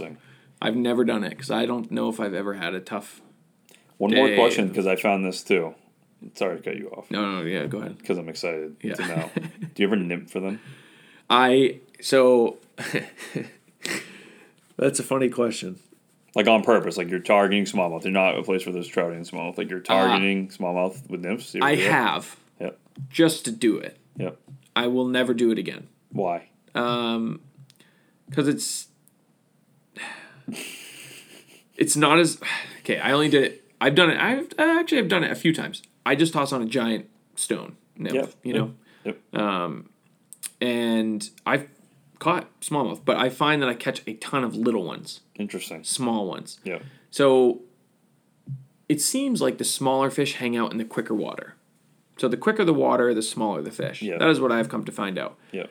and then there's a point where the water slows down so much that okay, that's when you start getting into the bigger fish. Um, But, you can't really nymph those. you can't really nymph those sections. So you have to nymph kind of quicker water. Yep. And then you catch smaller um, smallmouth. They will they will take a nymph. They're they're they'll eat whatever. You know they're they'll eat whatever. But um, I will never do it again because yeah, I find that targeting with nymphs is a easy way to catch fifty six inch smallmouth bass. Yep. You know, and that's like. Catching one is like, oh, cool. You know, I caught a six inch smallmouth bass. Cool. Catching another one's like, oh, all right. And the third one, you're like, all right, I'm, I'm, I'm done with this. Right. Get, you know? get off my line. Yeah, get off Let's my- move yeah, on. Tell me yeah. what you're looking for. And Yeah. I have a funny story about smallmouth. I was fishing with my wife, and we were we were fishing clousers, and we were in a we were in a like a fast riffly section, not riffly section, but a fast uh, section where we pulled over into like a back eddy, and we were fishing into the quicker water Mm-hmm. and just swinging the streamers out from the fast water into the slower stuff. Well, we were arguing about something. I don't remember what it was. Um, and her line was just hanging out there, and it was like this chartreuse and white clouser just hanging in the fast water Yeah. and her rod just you know bends over and goes. And she caught like this eighteen inch smallmouth, dude. I mean, she was, I mean, she wasn't actively fishing for it, but Yeah. the point is, the thing was sitting in pretty quick water at the top, and it's just sitting up there. Well, And you might just have came and picked it off. you might have thought it was in quick water, but it could have moved from True. a so like if it was just sitting there, right? It could have come from a rock nearby and Right. been like, "Hey, what's that?" and then gone over to see it, you know. Yeah. Because they're yeah they're they're movers. It's just you know? interesting to me to see that sometimes they'll just take something that's just sitting there, mm-hmm. and sometimes Oh. they'll take something that you're stripping a million miles an hour. Yes, yes. And one of the tactics I, I wanted to mention this that I use frequently. Recently, I just started doing it recently, like eh, a couple of years, is stripping with two hands for smallmouth. Yeah. So what I'll do is I'll cast usually with bait fish because uh, what happened was I saw a bait fish. You ever seen a bait fish swim on top of the water like it's getting chased by something? Yes. All the time with smallmouth. They're cruising. Yes. I mean, like, there's n- you can't make your fly move that fast. it's a good point. So what I started doing was I would cast my um, intermediate line out, let it sink for like five seconds, like count to five in your head, and then with two hands strip your line back as quickly as you possibly can. Mm-hmm. And it was I caught a good amount of fish doing that, and I was like, this is awesome. You know what I mean? You're right. I've seen them fish. I've seen them chase fish onto the bank. Like, Yes, the, like- little bait fish will Yeah, jump up crazy. onto the bank to get away So- from them. So I, uh, so if you don't know how to, I guess I'm I'm I'm doing this a lot, but I have a tutorial on my YouTube page of how to two hand strip, and it is one of the most exciting styles of fishing because Yeah. you are ripping as like as fast as you can go, Yep. and the hits are intense because the fit they have to. I mean, they have to hammer it because it's Yeah. moving so fast, and uh, and yeah, I, I would implore everyone to try it out. I love it. Super a- active fishing. Oh yeah, you it's know? super active. That's why I love fly fishing in the first place. I just like active fishing. I don't Yeah. want something just sitting there. Yeah. Even though you could argue nymphing is kind of that, but we all know that nymphing is very technical in some ways too. For sure. All right, so let's let's finish off with um, you know fall time in Maine. A lot of people are like, oh, I want to go catch big brookies or salmon. However, our smallmouth fishing holds on um, pretty good right through most of October, from what I've seen. I've never really targeted them past Columbus Day too much, but I'm sure you could. Let me see. And they're probably putting the feed bag on for the winter, I would imagine. Oh yeah, the fall. The fall is like one of my favorite times to target them, and in fact, this fall I targeted them a lot because the water was so low this fall. Yeah, I did. I went to fish for trout in the fall once, twice, two times because the water was so low. So like you know, I couldn't go to Western Maine because the water was just unfishable. Like I just I wasn't even worth it. And then I ended up going up north once, but like the water was just so low everywhere. So I mm-hmm. didn't I didn't fish for trout very much. Instead, I fished for smallmouth. And right up through let's see, I'm just scrolling through right up through September into October. The smallmouth fishing was like incredible. Mm-hmm. Like big, big, big smallmouth. Because they're yeah, like you said, they're putting on that fall feedback And are they hanging in the shallows? they kind of it it was much more spotty especially in the fall because the water temperature is cooling down Like, are you Um, changing up your tactics? Is what I'm saying. As when you come to the I- fall, a little bit but I'm, I'm not throwing poppers anymore right? i'm not throwing poppers i'll switch out my slow sinking intermediate to medium sink intermediate because again they're still in that you know five to ten foot range. But i uh, they're not as willing to come up to the surface you Yeah. know? Um, but if you can get your fly down in the middle of the water column and my tactics are still similar. I'm still i think i'm not i'm not double stripping. I'm not stripping as fast as i can. So i guess i'm slowing my stripping down a little bit. Yeah, well, it's like early season you slow down, and late Right, season you right, slow right. down.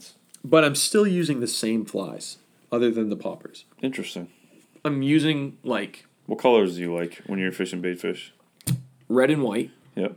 is a huge all white um, chartreuse Yep. um, you know, chartreuse with whatever, and anything with like an orange belly, sunfish.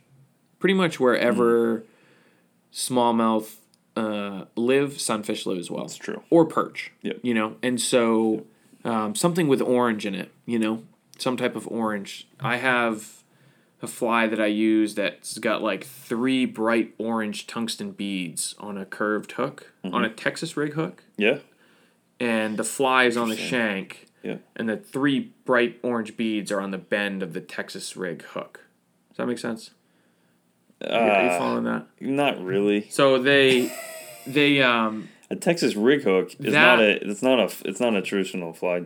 no, it's not, but it Fly tank hook, it right. works. A- Ahrex hooks just came out with a very similar looking hook. Do you know what I'm talking about? I do. I just don't know a lot about these. Like they call them kind of predatory hooks, so right? Like yeah, so companies they're like Ahrex do. Oh yeah, they're they're fantastic. So the um, what it is is for those people interested in tying this type of fly is on the shank, the straight part of the hook. All your feathers and material and deer hair or whatever go on that.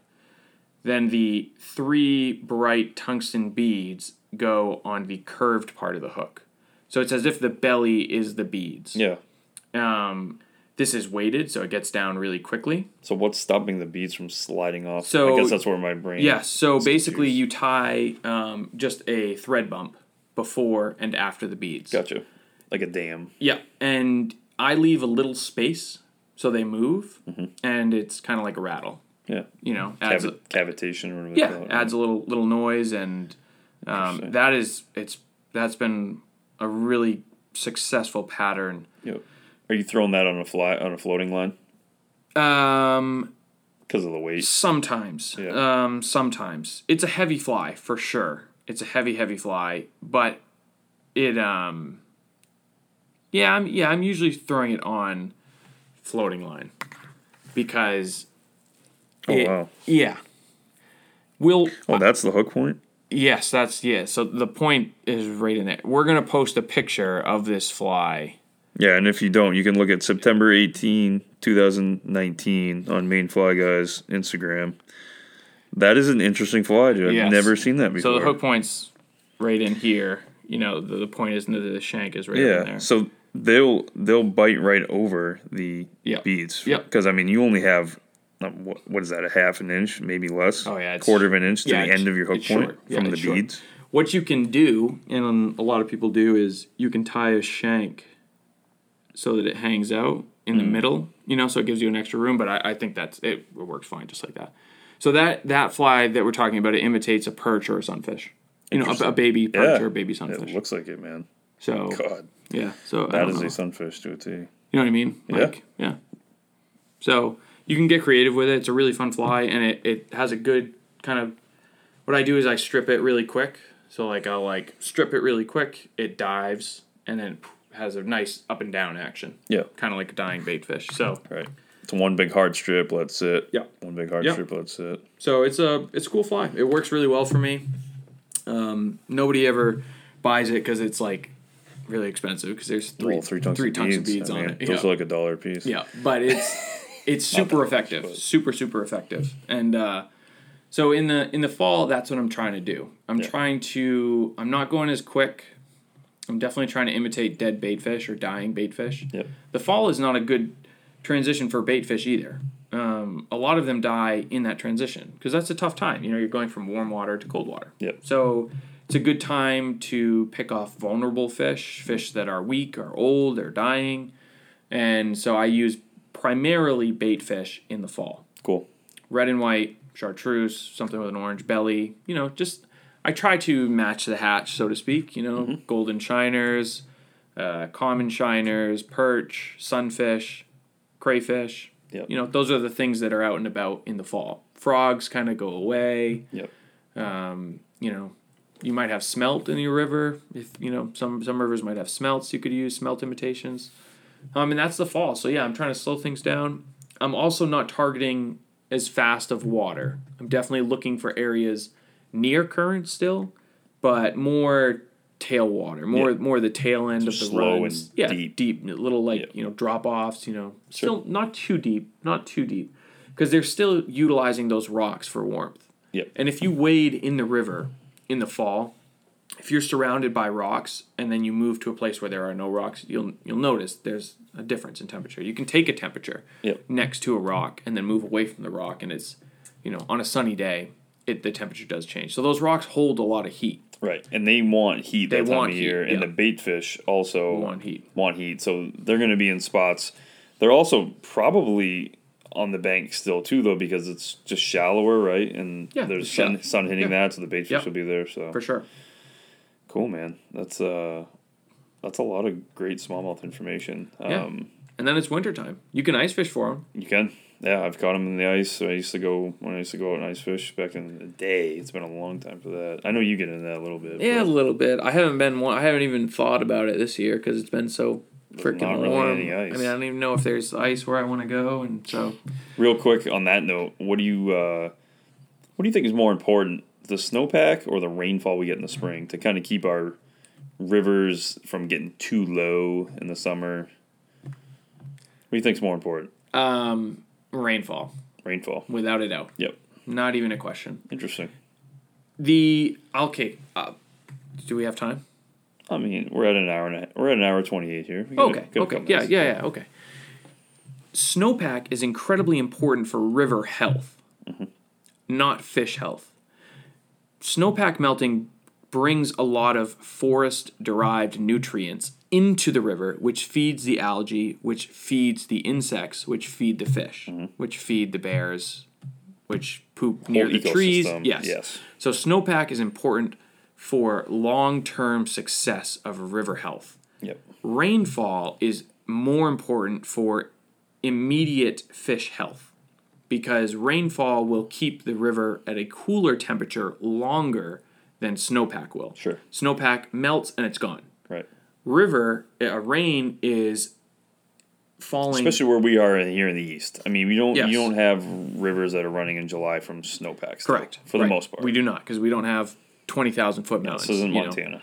So rainfall is more important for us because we don't have that extended snowpack. So our feeder streams are, you know, they're cold, Yep. but they're not 35 degrees cold come late June. Yep. If we have a lot of rain though, right, then you can have that rain up in the higher elevations cool down and then boom trickles down. So we need rain in the spring and early summer to help immediate fish health Yep. to keep fish uh, conditions more optimal or, or, or optimal for longer periods of time. So that is my take on it. So we've had a pretty crappy winter in terms of snowfall so far. For sure. But I don't what, think that's a- what Greg is saying, folks, is that there's still hope for a good fishing Yeah. season if we get decent rain in the spring.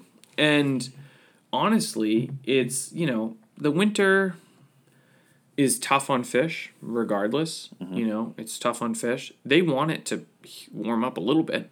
Right. You know, Yeah, they don't want eight degrees. Right. They don't like you know freezing. So, um, yeah, I would say if we get many seasons in a row without a good snowpack, then you start to think, okay, this might hurt river health long term. Yep. So if you get like five years in a row, you know, one year probably won't be too big of a deal, to couple year, whatever. You know, rivers go in big swings, you know, as far as health. But if you get five, ten years in a row with a bad winter, then you start to think, all right, you're missing out on a ton of nutrients that are getting scraped in by that melting snow. Yep. You know, you're missing out on a ton of of nitrogen and phosphorus from the forest floor, from all that crap, all the bear crap, and this is why you should not drink river water at any moment in time. yeah, there's a lot flowing in the river. There's a lot flowing into it, right? Yep. So, Yep. That's a good point. um, so yeah, so that that's how I feel about about that. Cool. Um, three rapid fire kind of questions for you. First one. Sure. Is it does it ever get too warm to fish for smallmouth? Yes, I'm sure it does. Yeah. I've never experienced it. Yeah. But I know there is an upper limit and if if like water is above 80 degrees, you probably shouldn't fish for anything. for anything, For sure. anything. Yeah. Um uh, in Maine, in Maine, And you it's know. almost not sanitary to even swim in that. yeah, I just, you know, Scary warm. yeah, it's scary warm. So the rivers will get that hot on Yep. occasion. Yep. Um in like, you know, that In late- August, late July, really low, yeah, and we yeah. get those really hot Yeah. stretch sometimes. But for smallmouth, I've never experienced it because usually you're fishing in uh, water that's moving. Yeah. And so it's very unlikely that water that's moving ever gets above 75, 70, 70 degrees, you know. And smallmouth at 70 degrees are, you know, si- at 65, 70 degrees are just just happy as can be. Cool. Um, second question for you, and I'm confused because um, before we started, Greg and I were kind of we were kind of late on an outline for this episode, and we were talking about things, and I don't remember if we talked about this on the podcast or if we were just talking about it before, but you and I started to talk about um, how I knew that smallmouth fishing is getting more popular is because people on like social media are starting to get more angry at how people are handling smallmouth bass. Right, like lipping Yeah. lipping them. I just don't remember if we talked about it or not. So I don't think we did. So to quickly cover it, um, if you're going to take fish with a smallmouth or you're going to handle smallmouth, what's the best way to do that? Because a lot of people lip it right, and their mouth's bent Yep. back, and they chuck it back in the water. So it's totally okay to lip a smallmouth. Um, it's fine as long as you're holding it completely vertical. So that means its mouth will be pointing directly to the sky. It can handle that. If you're going to hold the fish horizontally to take a picture with, which is fine, go ahead. If you want to take a picture with it, go ahead. Use hands. use your other hand to support the bottom of the fish because and I'll tell you why because their jaw is can uh, hold the weight of the fish in a vertical fashion but it cannot withhold their body weight in a horizontal fashion. And so what you'll end up doing excuse me what you'll end up doing is breaking their jaw. You won't hear anything you won't notice it but you'll break their jaw if you hold them vert- uh, hold them horizontally. And basically with one hand. with one hand yeah, they'll lose uh, feeding abilities. And it's you know they may or may not recover you know so Right.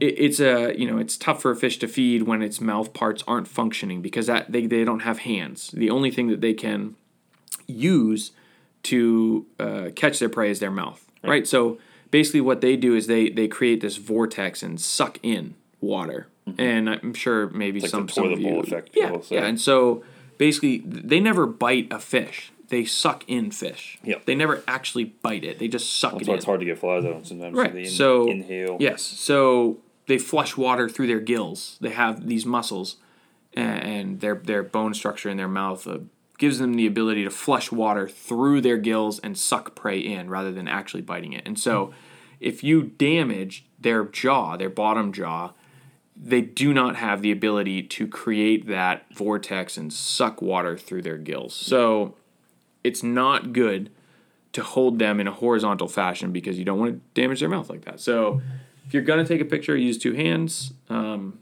you know, again, totally fine to hold it vertical, grab it by the lip. That's totally fine too.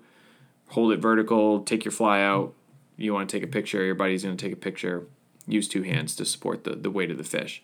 Because you got to think they weren't they didn't evolve to support their weight out of water. Yep. They support they evolved to support their weight in water, right? And they're much more buoyant in water than air, and yeah, so that's that. Yep. Um, and third question, it's pretty much smallmouth unrelated, but um, most of you guys know Greg. You know he runs Maine Fly Guys. Uh, Maine Fly Guys has evolved into this kind of one-stop shop for education, uh, buying flies, now selling some gear.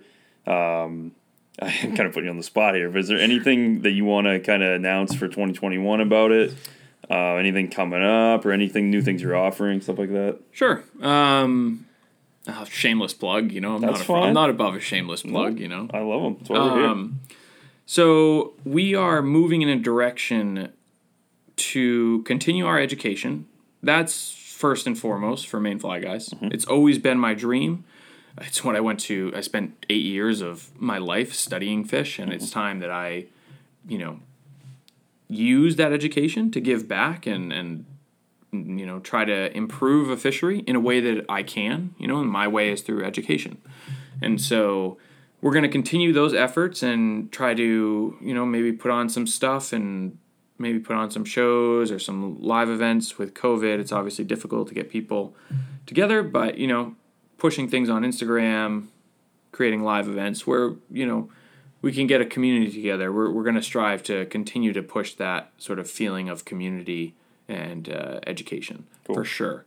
As far as products and stuff um, i've been spending many many hours trying out different leaders lines tippet things like that and we are going to start selling our own uh, brand of leaders tippets and fly line uh, it's just going to start with like trout stuff 4x 5x 6x that kind of thing fluoro nylon the, the traditional there um, but we want the people of Maine to have a Maine company to buy from for their fly fishing gear. Cool. You know, and that's At an also affordable price. at a? That's super that's affordable price because it's so funny. Like we look at these prices, you know. So I sell a silicone fly box right now that's waterproof and holds 88 flies, and it's a slim fit for nine dollars.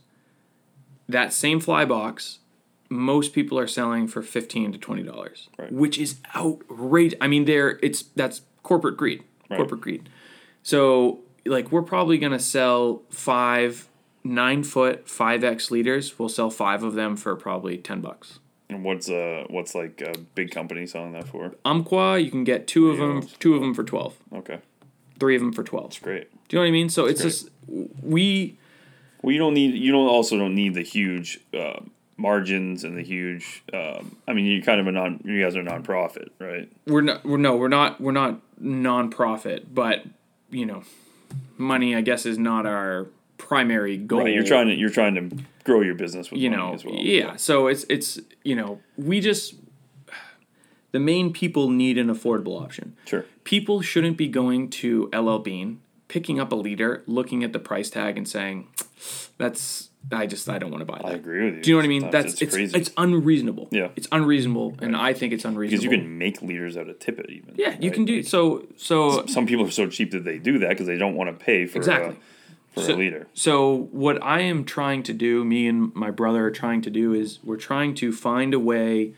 to bring the same quality as Umpqua, as Orvis, as all the big companies, and at at the reasonable price. Yep. So our tippet, you know, it's basically the same as the Orvis tippet. It's the mm-hmm. same as the Umpqua tippet Yeah.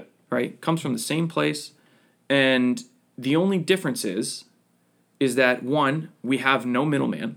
We are the middleman, Right. right? It's our own brand. Everything is assembled here in Maine. Everything's inspected here in Maine. Everything is shipped out here in Maine, and it's at a price that you know is reasonable for a Maine Yeah. a a Maine person. And you are the quality assurance guy as well for all Right. We're stuff. like every like you know and like so yeah, that's the other thing is I test everything. Yeah. So I fish 200 days a year. Yep. I can't be using shit.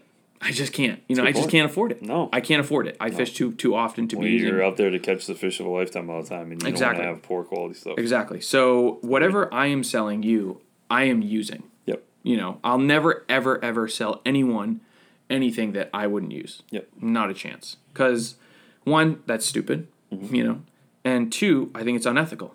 You know, I think it's incredibly unethical, you know. So eventually, what I would like to do is I would like to give a Maine option um, where you can just come to Maine Fly Guys and you can get everything you need to go fish today. Cool. That's what we're striving to do, and we're just doing it little piece by piece. I mean, my brother and I, we both have full time jobs, you Right. know. So this is, you know, this is what started out as just a little fun project is turning into something a little more serious. Yeah. You know, um, which is great, and I love the people. I mean, that you know, I'm just so thankful for the people because you know I wouldn't even be here if it weren't if, Sure. if it weren't for the people. Yeah, you got a lot of supporters, a lot of followers. You know, people. And what's what's super exciting to see is that people are excited about it.